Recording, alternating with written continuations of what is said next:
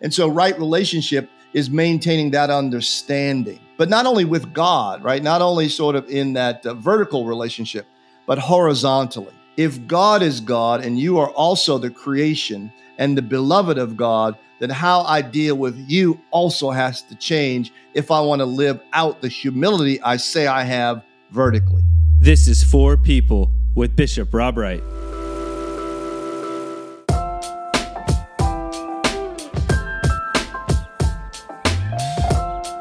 Welcome to For People with Bishop Rob Wright. I'm your host, Melissa Rao, and this is a conversation inspired by Bishop Wright's For Faith weekly devotions sent out every Friday. You can find a link to this week's For Faith and a link to subscribe in the episode's description. Bishop, you chose the final chapter of Job as the inspiration for this week's devotion you named Restored. And you have four different verses from which to choose every week. And we know you love variety. Yes. but can you share a bit about what inspired you to go with this passage particularly? Oh my God. I mean, it's a no brainer. It's a no brainer. I mean, to those who are listening, I mean, if, if you don't know the book of Job, you know, get you get you something, get you a hot beverage or get you a cocktail and cur- you know, curl up with this thing. I mean, this is a story for right now. This is a, a, a, good man who said his prayers and invested wisely and did all the right things. Uh, and and and hell, and hell comes to his house. He loses his family. He loses his wealth, uh, his reputation. He loses it all. Even his wife says, "Curse God and die." I mean, that's her only line in the whole book. Curse God and die, she tells her husband. And nevertheless, Job perseveres. He perseveres. And and you got to read it all the way to the end to really see how God intervenes, right? I mean, it starts off with a contest between God and the devil, and Job ends up sort of being the, the, the brunt of all of that. But at the end, God pulls off an amazing res- restoration. Uh, but but on the way to that, and just prior to that amazing restoration of family and of wealth and a reputation. Job gets into a one on one conversation with the creator of all that there is, the God of the universes. And, and that's what I wanted to distill here. Because I, I think that uh, what I'm trying to say in this meditation is, is that one of the restorations that needs to happen, I think, to, to me and to all of us is, is that we've become so bright and so knowledgeable. We have the, a supercomputer in our hands most of the day, our, our cell phones, and we think we know it all. And while we know some things, and while I spent a lot of time in school, and I I have uh, I celebrate the life of the mind and uh, and intellect and learning and training and all of that, taking away nothing from any of that.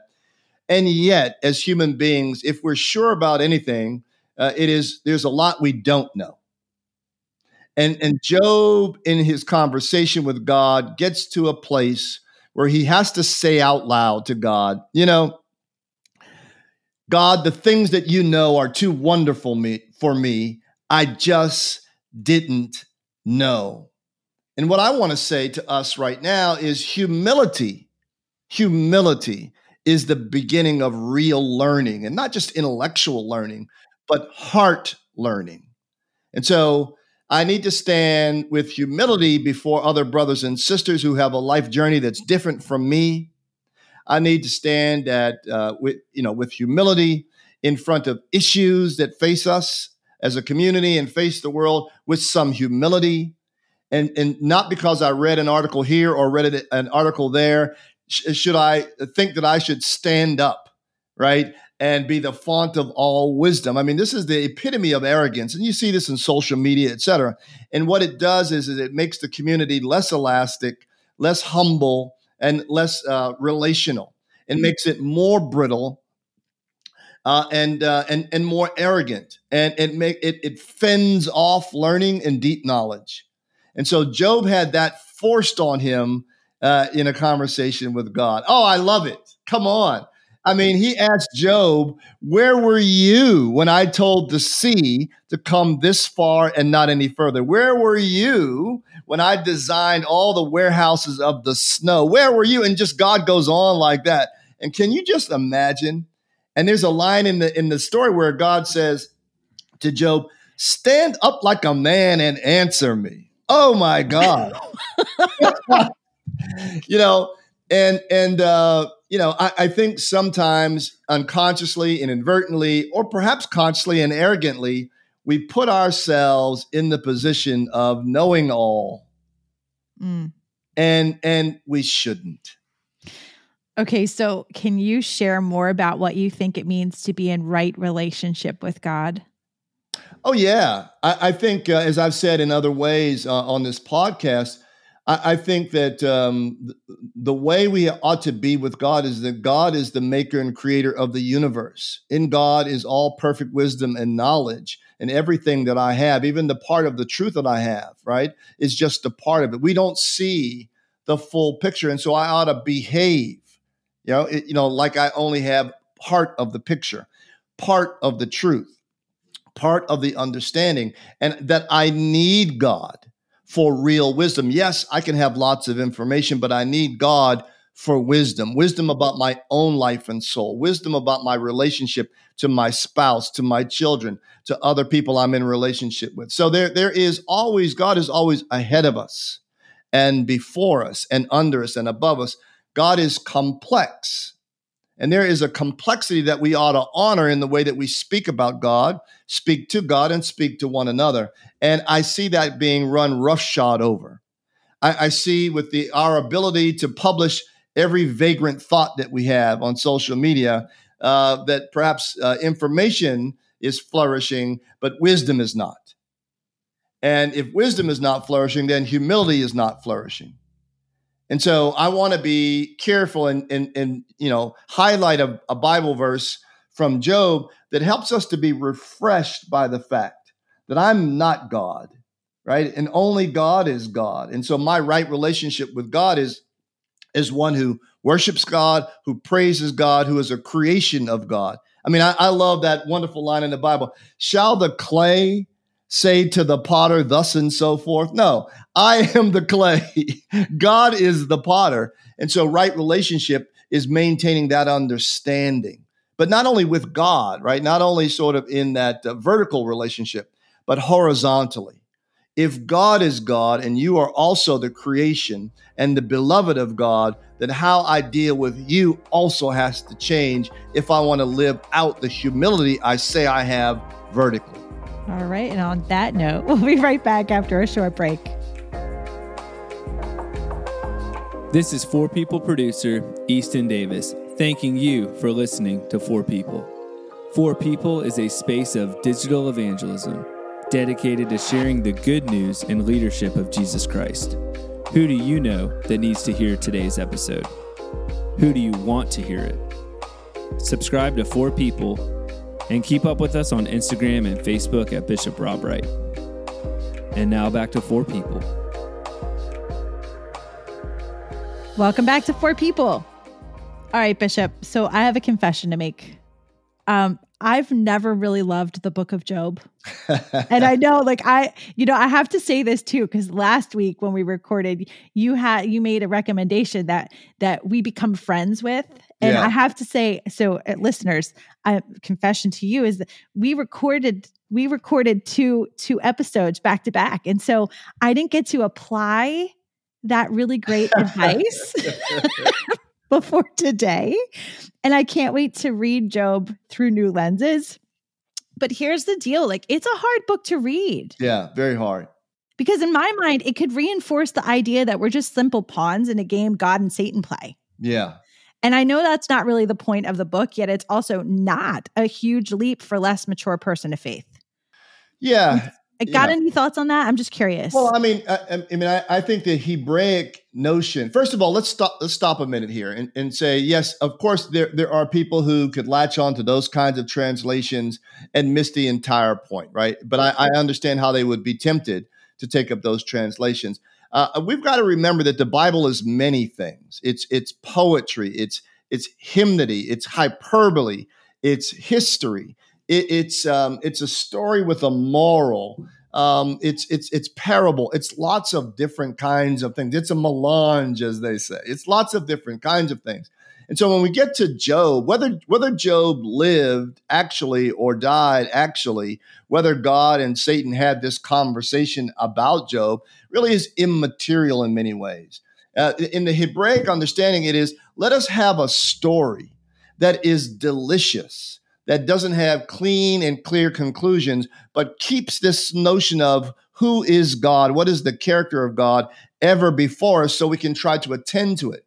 It brings the wisdom, the understood and earned wisdom of who this God is down into story form so we can make use of it in our own trials and tribulations. So, so what is delicious about this story is number one, uh, this notion of the devil is is is revealed. So the devil isn't actually what we've made the devil out to be in Western culture, which is this sort of you know, this dude in a red suit, you know, with a spike tail and a pitchfork who's sitting on our shoulder making us do things. No, in the Hebraic understanding of the devil, the devil is the adversary, is the tester. And so the devil only comes to test what you say you actually believe.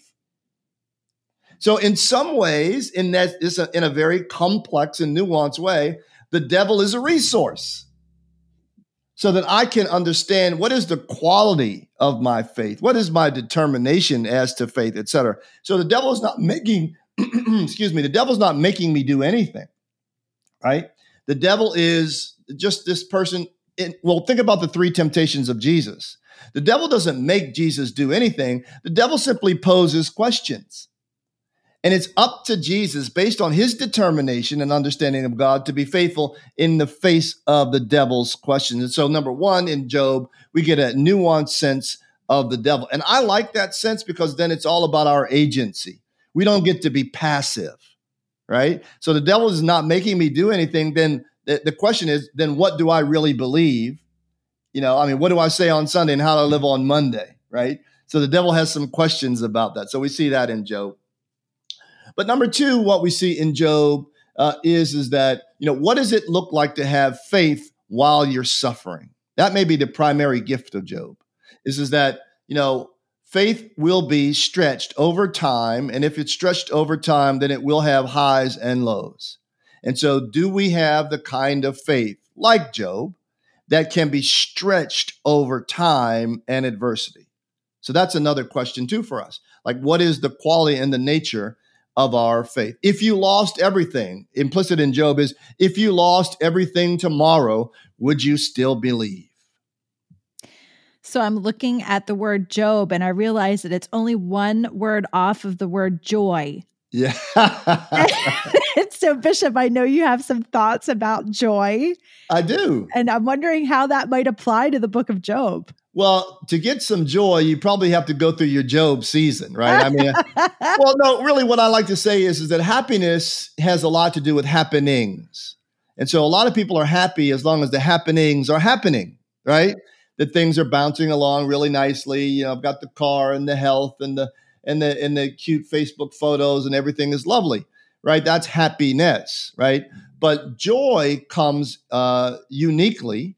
Uh, well, let me say it this way uh, if, if happiness was a color, it would be bright red. It would be bright red, right? Wait, and, why? Why? It'd just be neon and, and red and happy and you know wonderful. But but if if if joy was a color, it would be purple, and because purple is a mixture of red and blue, and so mm-hmm. it would be the happiness, but it would also be tempered by the blues, right? Uh, what we might call episodic depression and for some of us, uh, some of us even clinical depression, right? So what's what's the good news is is that joy is present even when I have the blues. Joy can be present even when I have the blues. Even when happiness takes her things and leaves, joy is still there, right? And so the truth of the matter is there's going to be some Job season in my joy. And, and, and that is the place right there where we want to stop and say to people who want to be mature Christians, hold on. Trust God. God is ultimately trustworthy. You're in a season, hold on. The truth of the matter is, what we find out is if we live with God for a while, you're either going in a season of trouble, in the midst of a season of trouble, or you're coming out of some kind of trouble, right? So it bodes us well. It bodes, you know, it, for us to sort of increase our capacity to hold on to God, whether we're going in, in the middle of, or coming out of adversity. Job helps us reflect. Would you trust God if you lost everything? If you would you trust God if your friends turned against you? Would you trust God if all of your resources left? If you lost all of your family? If there were more funerals than baptisms in your life? Would you trust God? And would you trust God if all that was happening and there was no clear end to your suffering in sight? That's the question. And so, what I think the book of Job is trying to do is reveal for us what the genuine article of faith is. Job says something that is enigmatic in this. He says, Though he slay me, yet will I trust him. Mary, the mother of Jesus, says something akin to that. She said, at the announcement of Jesus' birth, she says, I'm yours. Let it be, let it be unto me according to your word. Jesus says the same thing in Gethsemane. I don't want this, but your will be done, not mine. Right? The, the, the three uh, Hebrew boys in the fiery furnace say something equivalent. They say to the king, You can burn us up in this furnace, but God is still God. And so, what we're trying to do here by highlighting Job is we're trying to make some mature Christians here. And the mature Christian understands that if wealth increases, hallelujah, but I do not fix myself on things. I fix myself on the fact that God loves me, I'm the beloved of God, and that God will provide for me. And even if I die, God is still real and I'll be welcomed into the bosom of God. That's the faith of Job. Holy cow. So I, I you know, you're talking about Shadrach, Meshach, and Abednego in that referral. Have you ever heard of Shane and Shane? No. Oh my gosh, Bishop, they have this song. It's called Burn Us Up. Oh, wow. They're Christian recording artists, and uh, I've seen them a number of times in concert. It's fire. So check that out, man, because it's just it's so good. Well, let, us take a step back for you know I just can just imagine people listening. Let's just take a step back and say, look, nobody wants any of this. There's there's no long line for people who want to you know, hey God, I, I I want some I want a double scoop of adversity so I can prove to you that I love you and I'm trusting you. Nobody wants that, right? But but you know, in the real world, we have met people who have had this kind of uh, what I call muscular faith, right? Uh, you know, I I have met time and time again people who rode the buses and uh, who attended the marches, participated in the marches, and were beaten up so that America could live out her full promise and extend her promises to all her citizens. When you meet those people, you meet them, and some of us know those people. When you meet those people, they have this sense about them that for them, death is not the worst thing that can happen to them. And so, you know, this is what we're talking about. Somehow Job communicates that to us that the death and suffering is not the worst thing that can happen to me. Right. I was a I was the uh, a priest of a congregation some some years ago, and I was all ready to to preach my sermon. It was a Thursday. I was ready to preach my sermon on a Sunday. I had already assembled all my resources, done all my work, and I uh, after I done uh, prepared my sermon, I called a lady who was unwell in my parish. Uh, she had just got some bad news about breast cancer, and it was the third time. And uh, and I called her up to encourage her. And uh, about a minute into the conversation, she was encouraging me. And I thought to myself, "Dear God," so I, I, I tried something. I said, uh, "Well, would you mind preaching this Sunday? I think you have a message that the congregation wants to hear."